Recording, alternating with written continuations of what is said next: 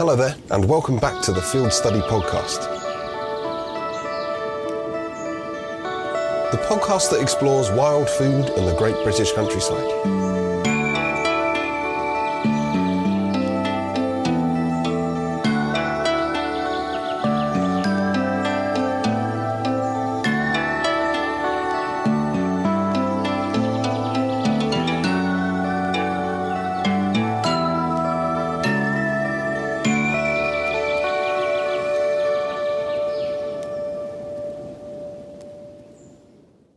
I'm here in one of my favourite places in the world, and that is my study. And this is where the magic happens. This is where I edit all of the videos, all of the podcasts. Uh, I spend a lot of time in here every week uh, making stuff to put out to you guys. This is where I do lots of my reading and my research as well. Um, and it really is a, a really calming, soothing space to me. It's up in the eaves of a part of the house, and it has a window that looks out over my garden and it's perfect on days like today watching the rain fall um, on the vegetable beds and yeah, just making lists of jobs that I need to do. It feels calm and safe. I'm sort of enveloped by lots of my favourite books and books that I haven't read yet that could go on to be my favourite books. Um, and there's something comforting about that, I think. Uh, this is a, a, place where I do lots of my thinking um, as well as my editing.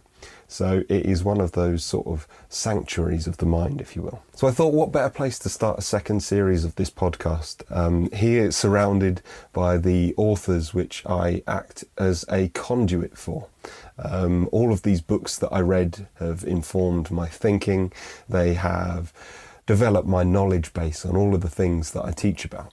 Because at the end of the day, that is what this channel is all about to share my passion and fascination with all of these things um, to you in as many ways as I can.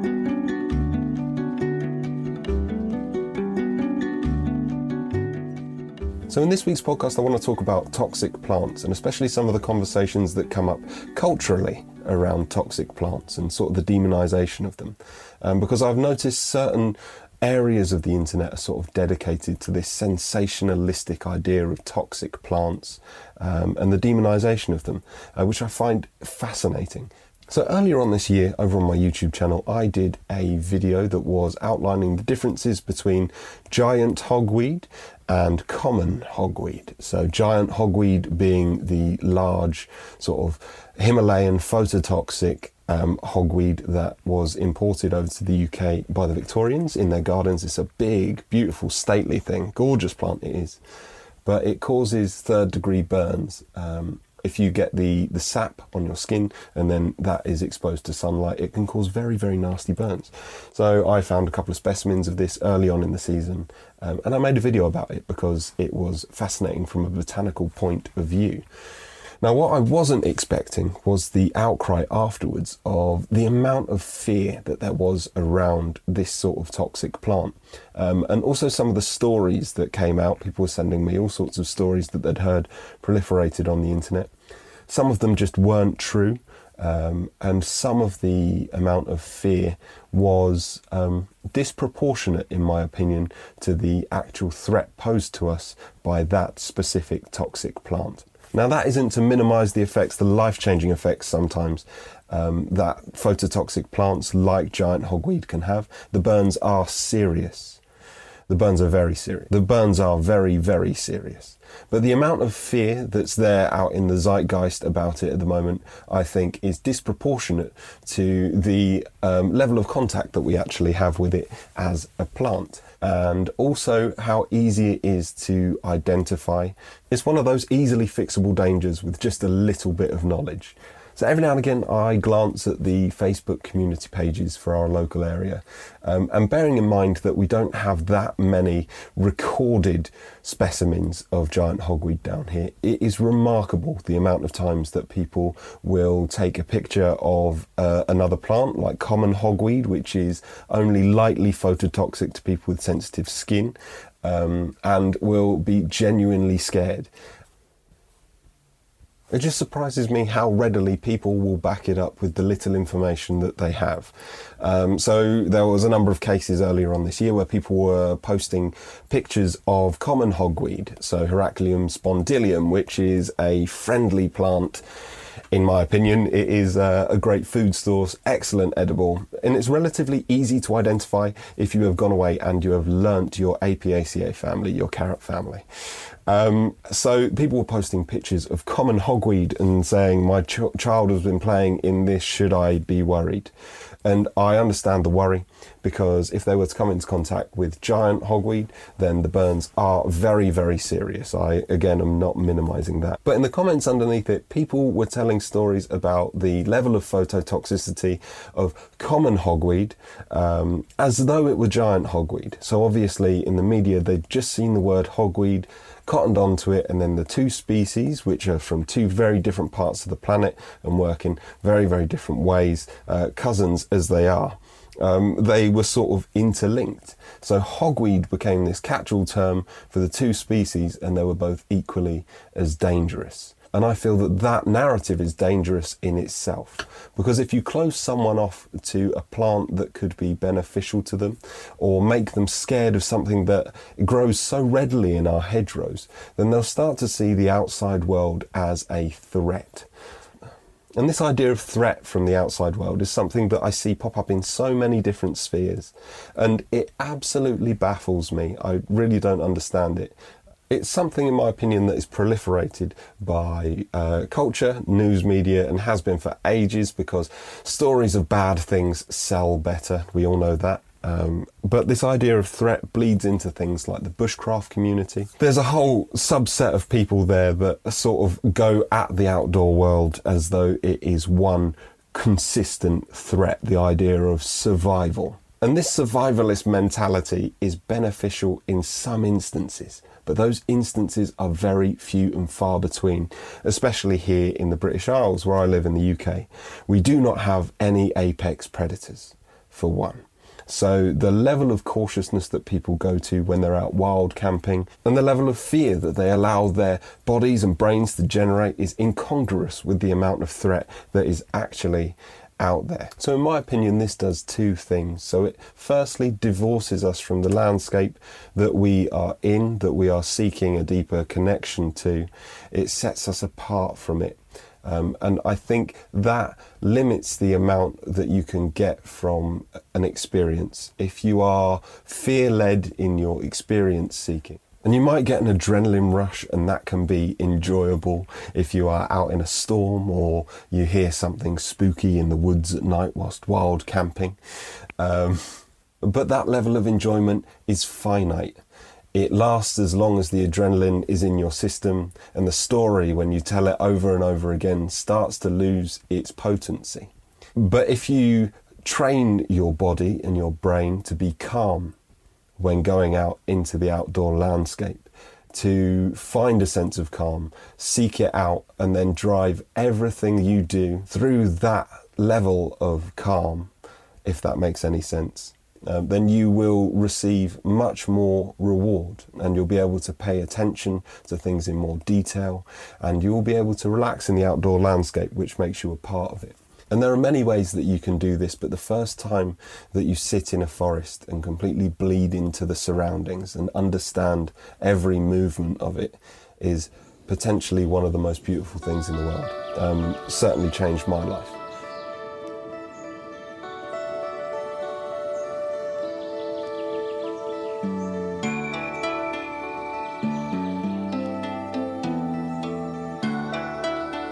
I guess it's the difference between going for like a 5k run and feeling that endorphin hit and going on a, a, pilgrimage and walking a long way and having that level of reflection. I think that might be the, the nearest way that I can describe it. Now, if we take that idea and we bring it back to wild food and foraging, we can get an idea of why some people might be reluctant to start.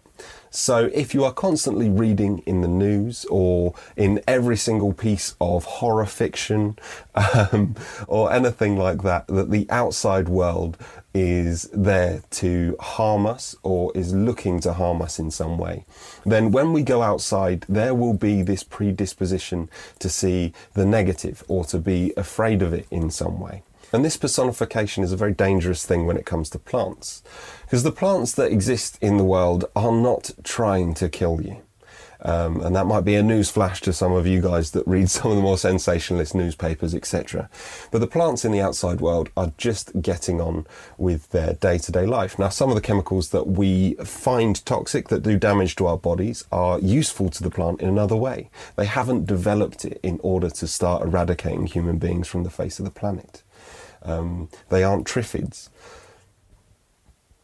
With that being said, some of the chemicals that plants and fungi have evolved over their entire lineage have been to stop mammalian predators like us from eating them because it is disruptive to their life cycle. So certain things over years and years of us browsing them or creatures like us browsing them have developed chemicals in order to deter us. Now the thing that we need to pay attention to here is the agency of the human brain in all of this. Now, a plant will develop a chemical to deter us, possibly, I don't know, hundreds of thousands of years ago, um, maybe even further back than that, a million years ago, or maybe it was one of our mammalian ancestors. So then what do we do as human beings? We are highly adaptable, and one of the ways that we are very, very intelligent is culturally. So we have developed a very complex uh, language system.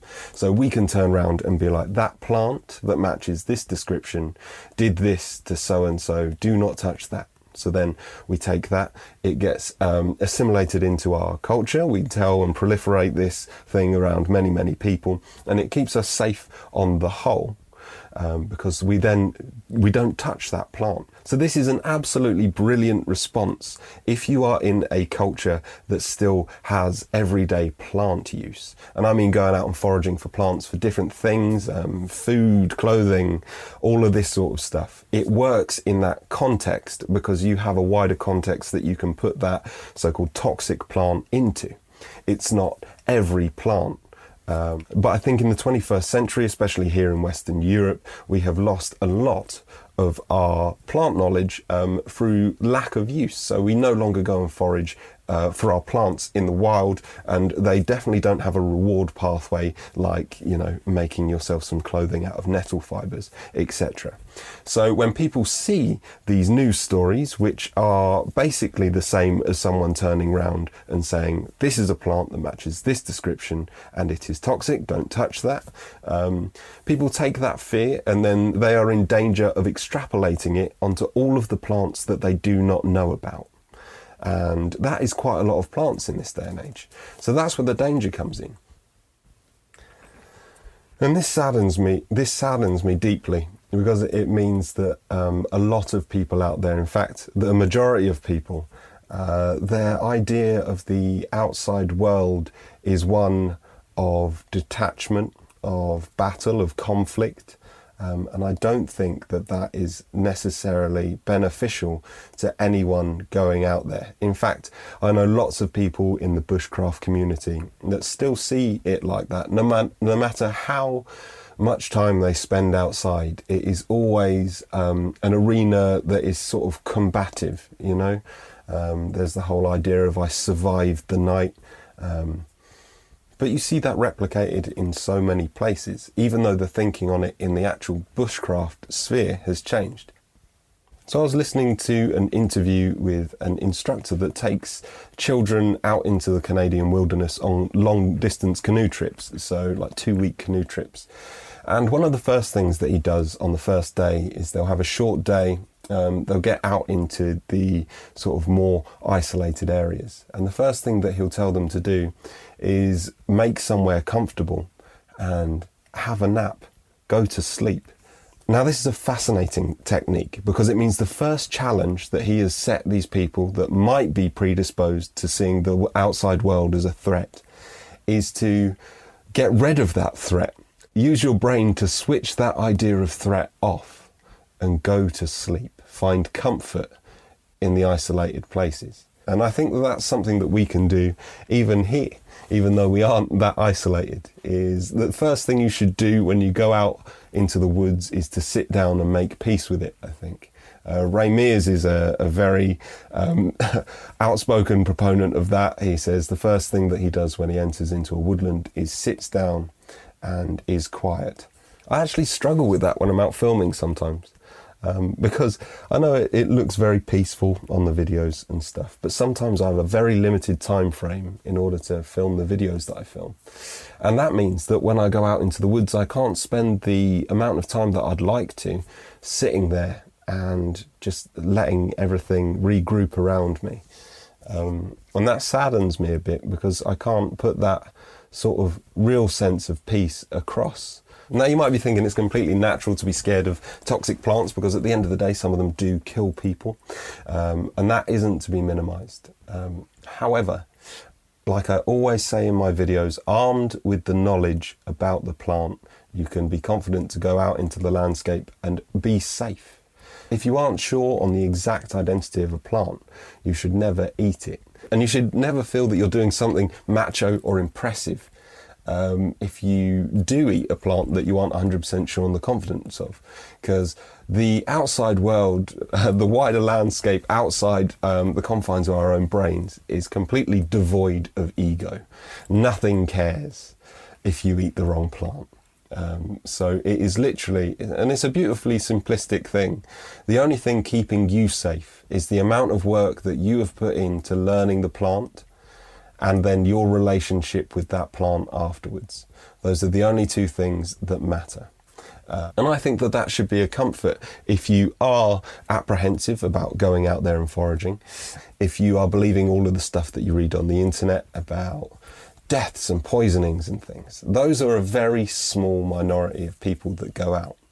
Why? Because most people that go out foraging pay attention to that fear at first and do the prerequisite amount of research before even picking and consuming any plant. Now, there's a direct reward pathway there. There is the amount of knowledge that you amass before going out, and then there is the, the picking of the edible plant. Now, that is a very, very satisfying thing, and it is completely within your control. The more research you do, the better the outcome and the less the risk that you are going to poison yourself with the toxic plant. And I think as a wider discipline, it is very beneficial for us as a species to learn how to manage our own fear when outside. And it is something that is a hangover from our imagination. Now, the imagination is a brilliant thing. It can sort of help us pre visualize tools and things and has probably been instrumental in our, our species and our development as a species. After all, it is one of the key components of any invention. However, it is not a useful tool wondering what if. What if that shadow behind the tree is a man wanting to kill me? What if it's a jaguar? What if there are big cats in the UK? Fear in itself is the, the death of curiosity, in my opinion. Uh, so learning how to manage it is a good thing. One of the things that I teach lots of people is uh, walking at night without a torch. And it is remarkable how reliant people are on torches and illuminating the pathway in front of them uh, because of that fear. But the thing that a torch does is it narrows your vision to a tunnel. And when you are fixated on one single spot in front of you and you aren't using your peripheral vision, um, you start to see more darkness around it. And the, the level of what if sort of rises and you become reliant on this torch for your sense of security. Now, being fixated on a single point of light in front of you um, does two things really. So, it makes us see the world around it as darker. So, there is that bit of light, and in contrast, everything else is really, really dark. So, one of your best tools for sensing danger in an environment, which is our peripheral vision, is completely cut off. You can't really see much peripherally if you have a torch on. Um, and also, this fixation on a single point physiologically raises stress hormones in the body. Uh, because what do we do if we think that we sense movement somewhere in the dark? We will stare at it and try and see it. So rather than our eyes moving around the scene, uh, if they're fixated on one spot, if they're fixated on one point, you will more likely feel fear, and that fear response will happen within you. So, by eliminating the torch and relying on your peripheral vision um, and relying on your night vision, which we do actually have, but that's a subject for another another uh, podcast. But by eliminating that, then we can regulate the amount of stress hormone that's going on in our body. Now, the second thing that I think having a torch does is because you've got a pinpoint fixed light in front of you. Um, when people get scared, they tend to look behind them consistently. Um, and I've noticed it physiologically when out walking with people. Used to notice it a lot when I was a kid in the scouts. If people get scared, they will always look behind them. Um, and that is them acting like prey. So when you act like prey, it will drive up that fear response because the flight mechanism in us will be stimulated. Um, so you'll get all sorts of things flooding your bloodstream like adrenaline, amygdalin, all of these st- things that stay in your bloodstream for ages.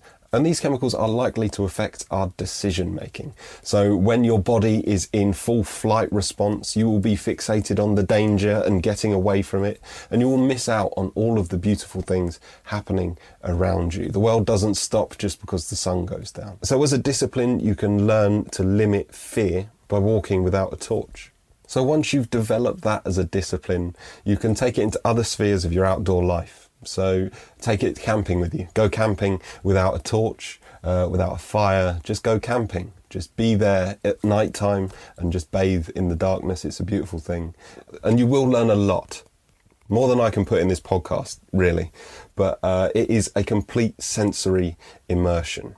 And you start to pay attention to each of your senses individually so you can navigate the landscape better. So your sight is diminished. You start to rely on sound, smell, texture, all of this stuff far more. And it happens naturally. It's sort of a, a shock way of getting your body to, your brain to pay attention to those bodily things that are our senses. So you can then take that into your foraging practice because one of the things I find very difficult about teaching foraging, especially on the internet, is you miss out on all of the information that you're getting from a real world source. And I know you can teach it relatively well with sort of physiological descriptions and things. But us as a multisensory animal um, remember things and can get a relationship with plants uh, much faster if you show someone it in real life. So if you go out walking at night, pay attention to your senses, keep doing that as a discipline, and then take all of the things that you've learnt through doing that as a discipline and pay attention to your senses more and take that into your foraging practice, I think you'll get much more out of foraging for wild food. Uh, it's certainly one of the things that I enjoy most, even if I'm not picking to eat, even if I'm just out on a walk and nibbling stuff along the way, is taking the time to pay attention to my senses individually. If there's one thing that you can take from this rather rambly podcast, is that uh, in the UK, the world outside isn't that much of a threat. The natural world is not there to kill you. Um, and a good thing to do is to limit fear. So, my challenge to you this week is if the weather improves, uh, go out for a walk and have a little nap somewhere. Uh, just the middle of the day, treat yourself. Or, you know, go out in the evening, see if you can sleep for 10, 15 minutes somewhere completely new um, that you might not have felt that safe before. Um, just take yourself off, find a quiet corner, uh, and then maybe go for a walk without a torch and see what that does. Anyway, thank you very much for listening. Uh, if you're new to the podcast, uh, my name's Joseph. I'm a forager here on the Isle of Wight, and I make YouTube videos, instructional YouTube videos over at Field Study. So you can find my channel by typing in Field Study. Um, and you'll be more than welcome. We talk about things like this. We talk about wild food, the wider landscape, and I try and convey some of the, the more peaceful side of the, the landscape around us. So if you enjoyed this podcast, then head over there for more great things. Um, if you've got any questions, please leave them in the comments below or reach out to me on Instagram at fieldstudy underscore, um, and I will do my best to answer them in the next instalment of the Field Study podcast. Until then, take care.